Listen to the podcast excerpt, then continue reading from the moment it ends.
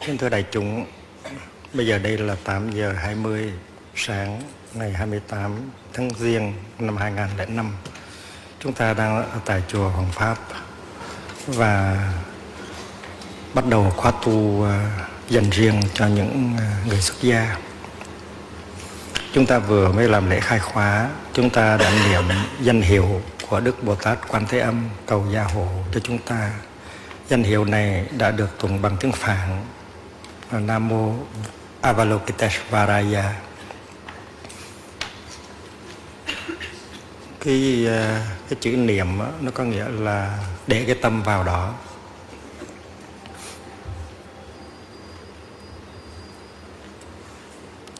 Mình có thể niệm bằng miệng nhưng mà nếu mà cái tâm không có để vào thì chưa phải là niệm rồi vì vậy cho nên à, cái pháp môn niệm niệm phật niệm pháp niệm tăng niệm giới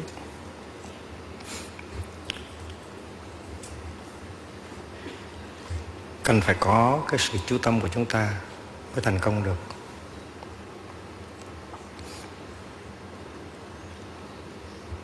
Chúng ta phải niệm bằng tâm mà không phải chỉ bằng miệng không không mà thôi.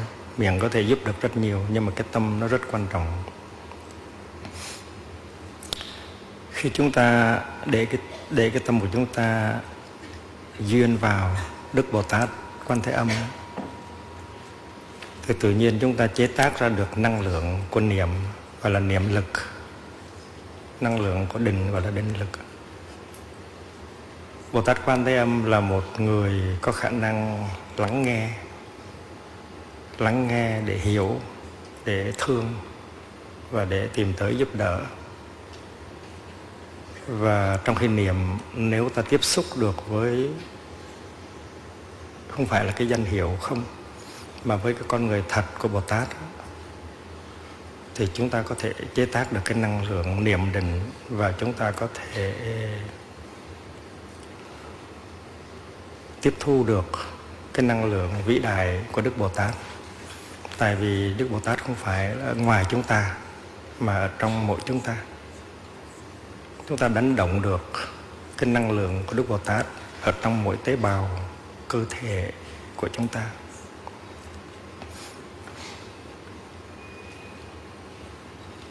Cái ý niệm ở trong và ngoài là ý niệm chúng ta cần phải xét lại khi mà chúng ta tới trước ờ, bàn thờ của Đức Thế Tôn, dân hương và lạy xuống thì ban đầu chúng ta có, có có ý niệm là Đức Thế Tôn ngồi trên bàn thờ. Ở ngoài ta. Và ta tiếp xúc với Đức Thế Tôn dưới hình thức một cái pho tượng. Và đó là những người sơ cơ những người bắt đầu tu thôi. Nhưng mà nếu chúng ta tu tập cho giỏi thì một thời gian sau đó chúng ta sẽ thấy khác chúng ta sẽ thấy rằng cái tượng đặt trên bàn không phải là đức thế tôn mà chỉ qua chỉ. Chúng ta sẽ thấy rằng um, cái tượng đặt ở trên bàn thờ không hẳn là đức thế tôn mà chẳng qua chỉ là một biểu tượng thôi. Nó bằng gỗ bằng đồng nó bằng vàng nó bằng ngọc thạch. Đức thế tôn làm bằng một chất liệu quý hóa hơn nhiều. Đó là chất liệu của đại trí đại bi đại từ còn cái tượng thì chỉ làm được bằng những chất liệu như là kim khí hay là đất sét vân vân và vì vậy cho nên khi mà chúng ta lại trước bàn thờ của Đức Thế Tôn thì chúng ta tiếp xúc với Đức Thế Tôn không phải ở ngoài mà chính ngay ở trong ta. Và điều đó chúng ta đã được nghe từ hồi còn ấu thơ, ấu thơ là Phật tại tâm, Phật tức tâm. Đức Thế Tôn ở trong cái tim của chúng ta chứ phải đi tìm ở ngoài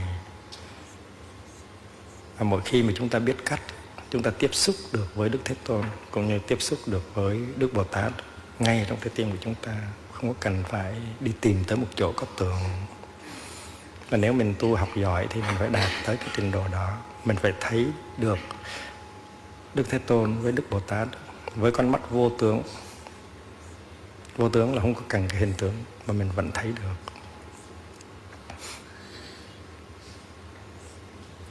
Cũng như là trong mỗi gia đình, trong mỗi ờ, trong mỗi gia đình của người Việt chúng ta có một cái bàn thờ tổ tiên. Và buổi sáng chúng ta tới để thắp hương, để thay nước bình bông.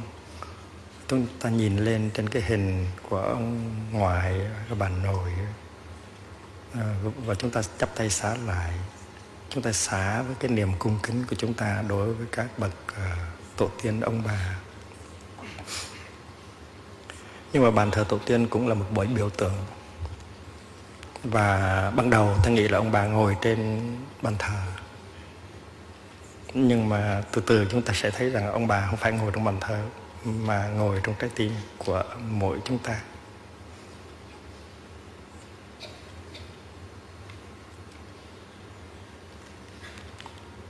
Người Việt có một câu ngàn ngữ rất là hay là con cháu ở đâu á, thì tổ tiên ông bà ở đó không phải là ở lãng vãng xung quanh ta đâu. Ông bà tổ tiên ở trong mỗi tế bào của cơ thể mình. Đây là một sự kiện rất là khoa học. Tại vì ông bà tổ tiên đã trao truyền cái tinh hoa của các vị cho ta. Và những cái tinh hoa của quý vị đó, những cái trí tuệ, những cái kinh nghiệm, những cái hạnh phúc, những cái khó khăn của ông bà tổ tiên đã được trao truyền trong cơ thể của chúng ta, trong từng tế bào cơ thể của chúng ta. Và vì vậy cho nên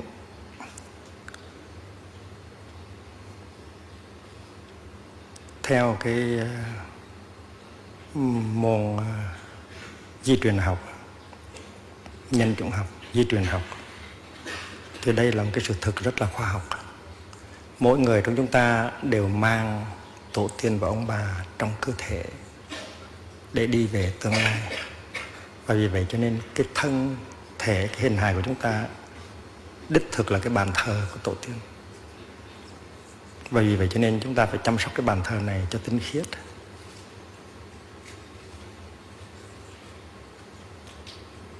Cái bàn thờ ông bà trong gia đình đó, thường thường chúng ta không có dám để những cái vật tạp lên trên có phải như vậy không? Là tại vì chúng ta tôn kính ông bà nhưng mà cái bàn thờ đích thực của tổ tiên chính là cái hình hài này. Giữ cho cái hình hài nó tinh khiết. Đó là thờ cha, thờ mẹ, thờ tổ tiên.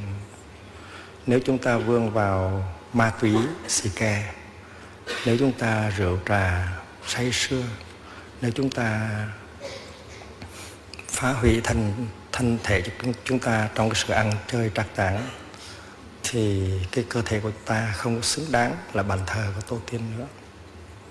Và cái thấy này mình phải trao truyền cho được cho cái thế hệ trẻ bây giờ. Họ không có thấy được điều đó.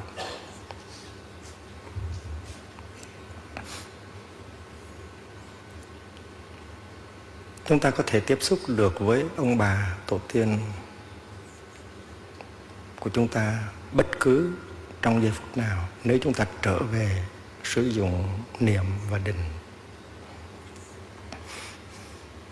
Quý vị có nhớ là hồi đang còn ấu thơ 3 tuổi, 5 tuổi có những lúc mình bị sốt, nóng sốt, khô cổ rất là khó chịu. Và đang đau khổ như vậy thì má tới má đặt cái bàn tay lên trên cản của mình. Và nói, tôi nghiệp con tôi quá đi, nóng quá đi. Thì lúc đó mình cảm thấy rất là hạnh phúc. Nhẹ nhàng, êm mát bàn tay của mẹ. Là một cái gì hết sức là nhiệm màu ai trong chúng ta cũng đã từng có kinh nghiệm đó. Có những cái lúc chúng ta bị sốt nặng và mẹ chúng ta đi vào phòng của chúng ta đặt cái bàn tay rất là dịu hiền.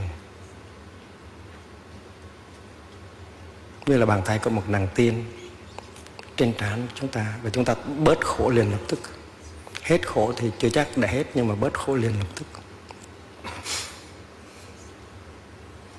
Và khi chúng ta lớn lên, đi ra làm sự nghiệp này, sự nghiệp khác, thì chúng ta không có cơ hội gần mẹ.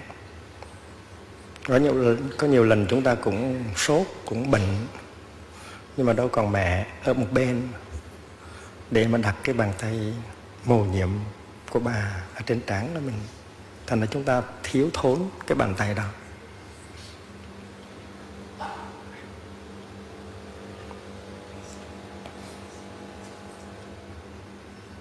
Nhưng mà theo cái giáo lý này của đức thế tôn, thì cái bàn tay của mẹ nó luôn luôn nó có ở trong bàn tay của ta.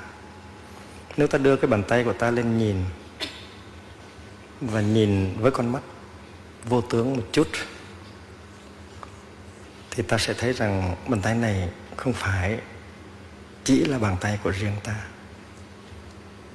mà cũng là sự tiếp nối của bàn tay mẹ, cũng là sự tiếp nối của bàn tay cha, ông nội, ông ngoại, bà nội, bà ngoại. Trong bàn tay ta, mỗi tế bào đều có chứa đựng sự có mặt của cha, của mẹ của nội của ngoại và bàn tay này là sự tiếp nối của bàn tay mẹ. Đó là sự thật rất là khoa học.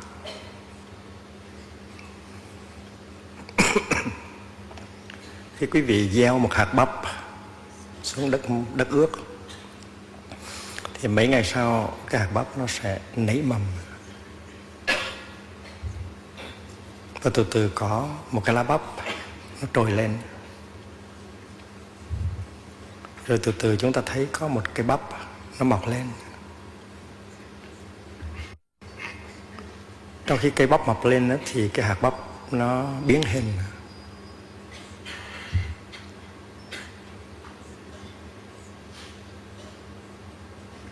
Và khi cái bắp lớn lên bắt đầu có hoa chúng ta nhìn vào cái bắp thì chúng ta thấy rằng cái bắp này nó là sự tiếp nối của cái hạt bắp. Quý vị có đồng ý như vậy không? Cái bắp này là sự tiếp nối của hạt bắp. Và tuy mình không có thấy tướng của hạt bắp tại hạt, hạt bắp nó biến hình rồi. Mình cũng không có thấy cái tướng của hạt bắp nữa nhưng mà hạt bắp vẫn còn có phải không? Vẫn còn ở trong hình thái cây bắp. Và vì vậy cho nên nhìn sâu vào cái bắp, mình có thể thấy được hạt bắp. Nếu mình học nhìn được bằng cái con mắt gọi là vô tướng. Vô tướng là một pháp tu rất là mầu nhiệm. Nó là một trong ba cánh cửa giải thoát, gọi là tam giải thoát môn. Và mình là người tu, mỗi ngày mình phải tập nhìn bằng con mắt vô tướng. Đứng về phương diện tướng, hình thức tướng, thì mình có thể nghĩ rằng mẹ mình không còn nữa, cha mình không còn nữa.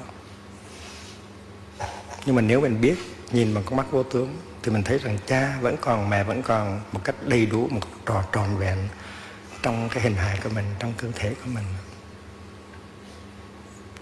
Và vì vậy cho nên, nếu quý vị muốn trong một cơn sốt mà muốn có bàn tay mẹ đặt lên trên trán mình cũng còn được.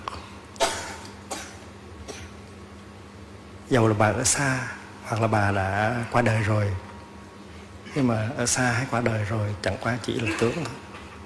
Mẹ mình có mặt một cách đích thực ở trong mỗi tế, tế bào của cơ thể mình tại vì mình là sự tiếp nối của mẹ. Quý vị chỉ cần đưa cái bàn tay lên nhìn. Mẹ ơi con biết bàn tay này là của con nhưng mà cũng là bàn tay của mẹ mẹ để cái bàn tay của mẹ trên trán con đi mẹ. Rồi với tất cả chánh niệm, mình để cái bàn tay này lên trên trán, thì mình cảm thấy một cách rất là hiện thực. Bàn tay này là bàn tay của mẹ đang để trên trán mình. Đó là một phép lạ. Đó là sự thật. Mà người không biết nhìn, người không biết quán chiếu, không bao giờ làm được. Nhưng mà nếu mình là người biết nhìn biết quán chiếu thì mình có thể thực hiện được. Không biết bao nhiêu là phép thần thông.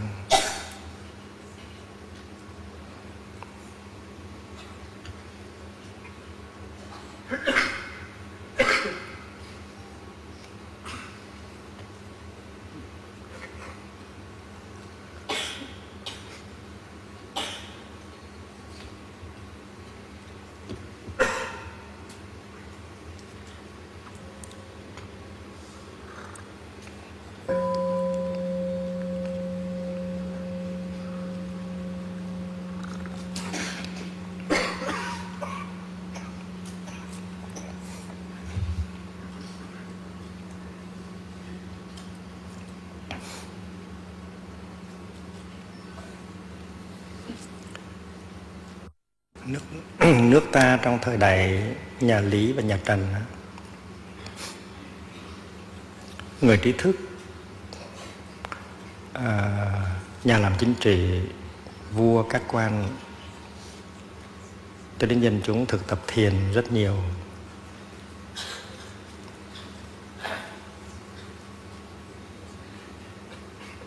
Và vua Trần Thái Tông của chúng ta, ông vua đầu đời Trần đã thực tập thiền một cách rất là thành công. Ông có những khổ đau, dằn vặt trong thời còn ấu thơ. Nhưng mà nhờ thực tập thiền cho nên ông đã vượt thắng được những cái khổ đau đó và đã trở thành một vị thiền sư, cư sĩ rất giỏi. Trong tác phẩm mà khóa hư lục, chúng ta đọc được những cái bài chứng tỏ vua có chứng đắc rất là sâu sắc. Và vua cũng có nói đến pháp môn tình độ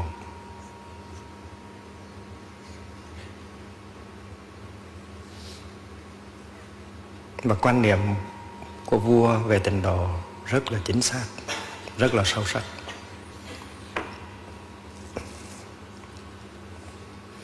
Tuệ trung thượng sĩ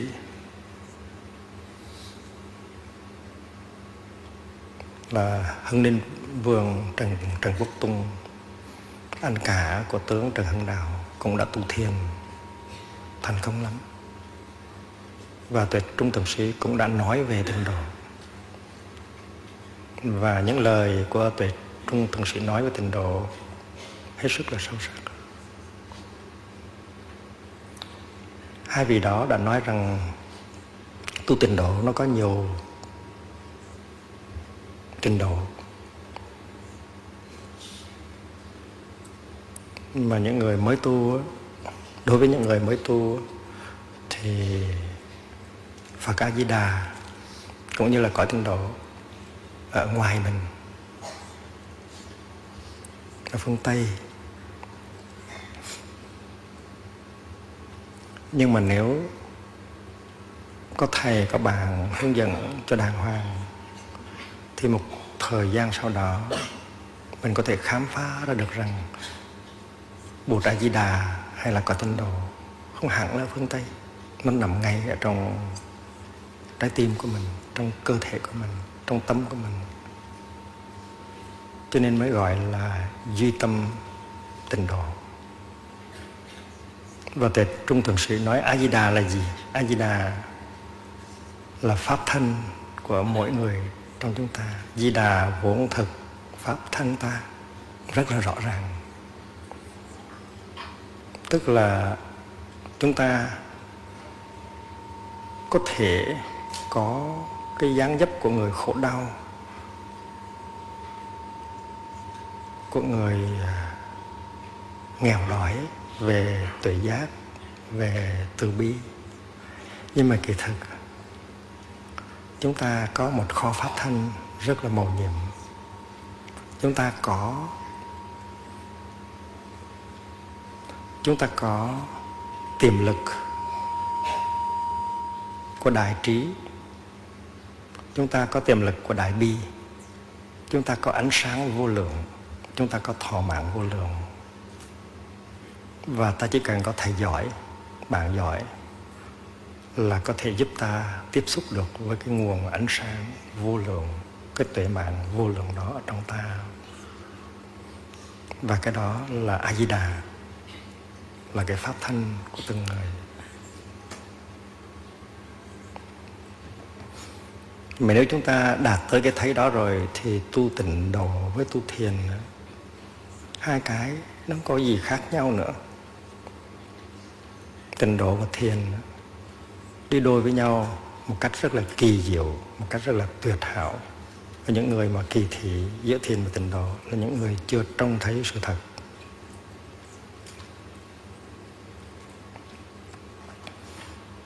Tại làng mai, ở bên pháp, chúng tôi có cái pháp môn gọi là thiền đi. Thiền đi nghĩa là thiền hành làm mỗi bước chân làm sao mà đi vào trong tịnh độ đừng có đi ra ngoài tịnh độ. Tại vì theo nguyên tắc là tịnh độ có thể có mặt ngay trong giây phút hiện tại.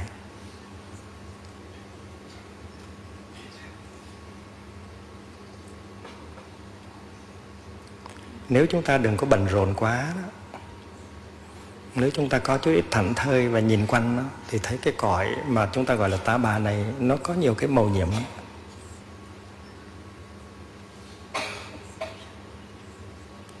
chúng ta thấy trời xanh.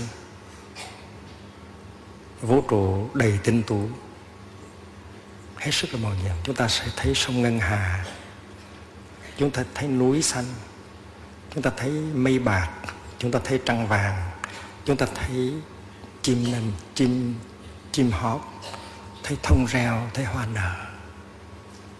Nó có rất nhiều những cái màu nhiệm của sự sống đang có mặt ở chung quanh ta và ở trong ta. Hai mắt ta chẳng hạn. Hai mắt ta là những cái màu nhiệm của sự sống. Tại vì chúng ta có hai mắt và hai mắt đang còn tốt, thành ra chúng ta chỉ cần mở mắt ra là chúng ta có thể tiếp xúc được với bao nhiêu là, bao nhiêu là màu sắc, là hình ảnh tuyệt vời của sự sống. Và một cái thiên đường của à, màu sắc. Của hình ảnh nó có sẵn cho chúng ta. Mùa xuân đẹp, mùa thu cũng đẹp, mùa mùa hè cũng đẹp, mùa đông cũng đẹp. Nếu chúng ta không có quá bận rộn, thì chúng ta có thể nhận ra được rằng những cái màu nhiệm đó có sự sống. Nếu chúng ta tiếp xúc được, thì chúng ta được nuôi dưỡng được chữa trị và chúng ta có thể sống được cái tình độ ngay trong giây phút hiện tại.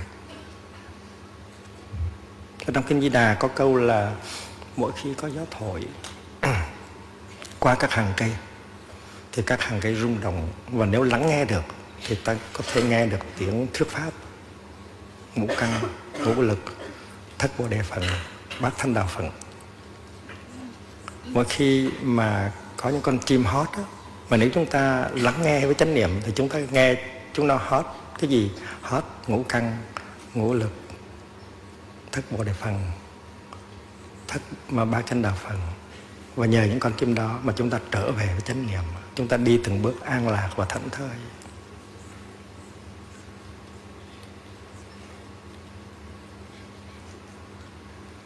Vậy thì ngay trong giây phút hiện tại, nếu chúng ta không có đánh mất cái tâm của chúng ta, thì chúng ta sẽ thấy rằng những cái màu nhiệm mà được tả trong kinh A Di Đà những màu nhiệm tình độ được tả trong kinh A Di Đà ừ, ở đây nó có đủ hết. Có khi ở trong kinh A Di Đà tả không hay bằng.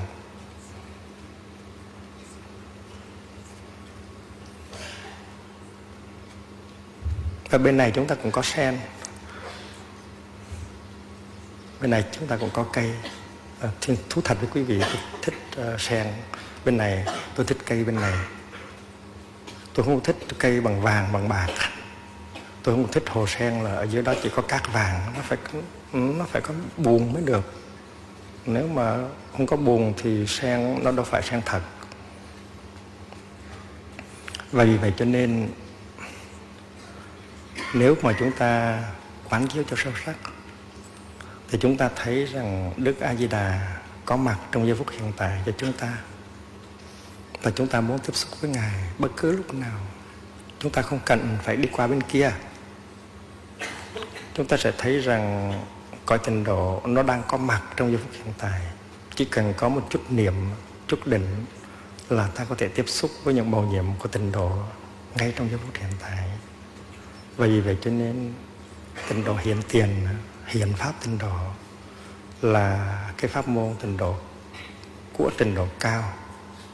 Và đối với những thiền giả thì họ không có khó khăn gì trong cái chuyện tu tập tịnh độ theo cái tuệ giác đó. Trong bài tụng trong một bài tụng của sách uh, Thiền môn nhập tụng năm 2000 nó có câu là nguyện thấy được tình độ dưới mỗi bước chân mình. Nguyện thấy được tình độ dưới mỗi bước chân mình. Và đó không phải là mơ ước. Có một bài khác có câu là mỗi bước chân đi vào tịnh độ thì đó là một cái hiệu lệnh đó là một pháp môn, chứ không phải là một lời cầu nguyện. Làm thế nào để mỗi bước chân của mình nó đưa mình trở về tịnh độ? Để cho mình đừng có đi như bị ma đuổi. Mình đừng có phiêu lưu hoài trong thế giới của ngũ thú lục đạo. Đó là pháp môn. Mà pháp môn thiền đi này, tất cả chúng ta dù trẻ cách mấy, chúng ta cũng có thể thực tập được.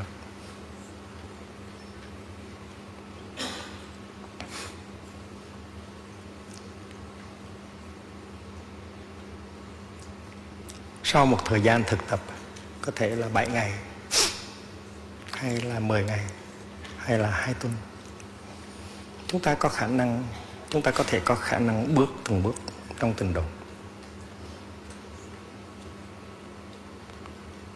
Và mỗi bước chân như vậy nó giúp ta tiếp xúc được với những màu nhiệm của sự sống.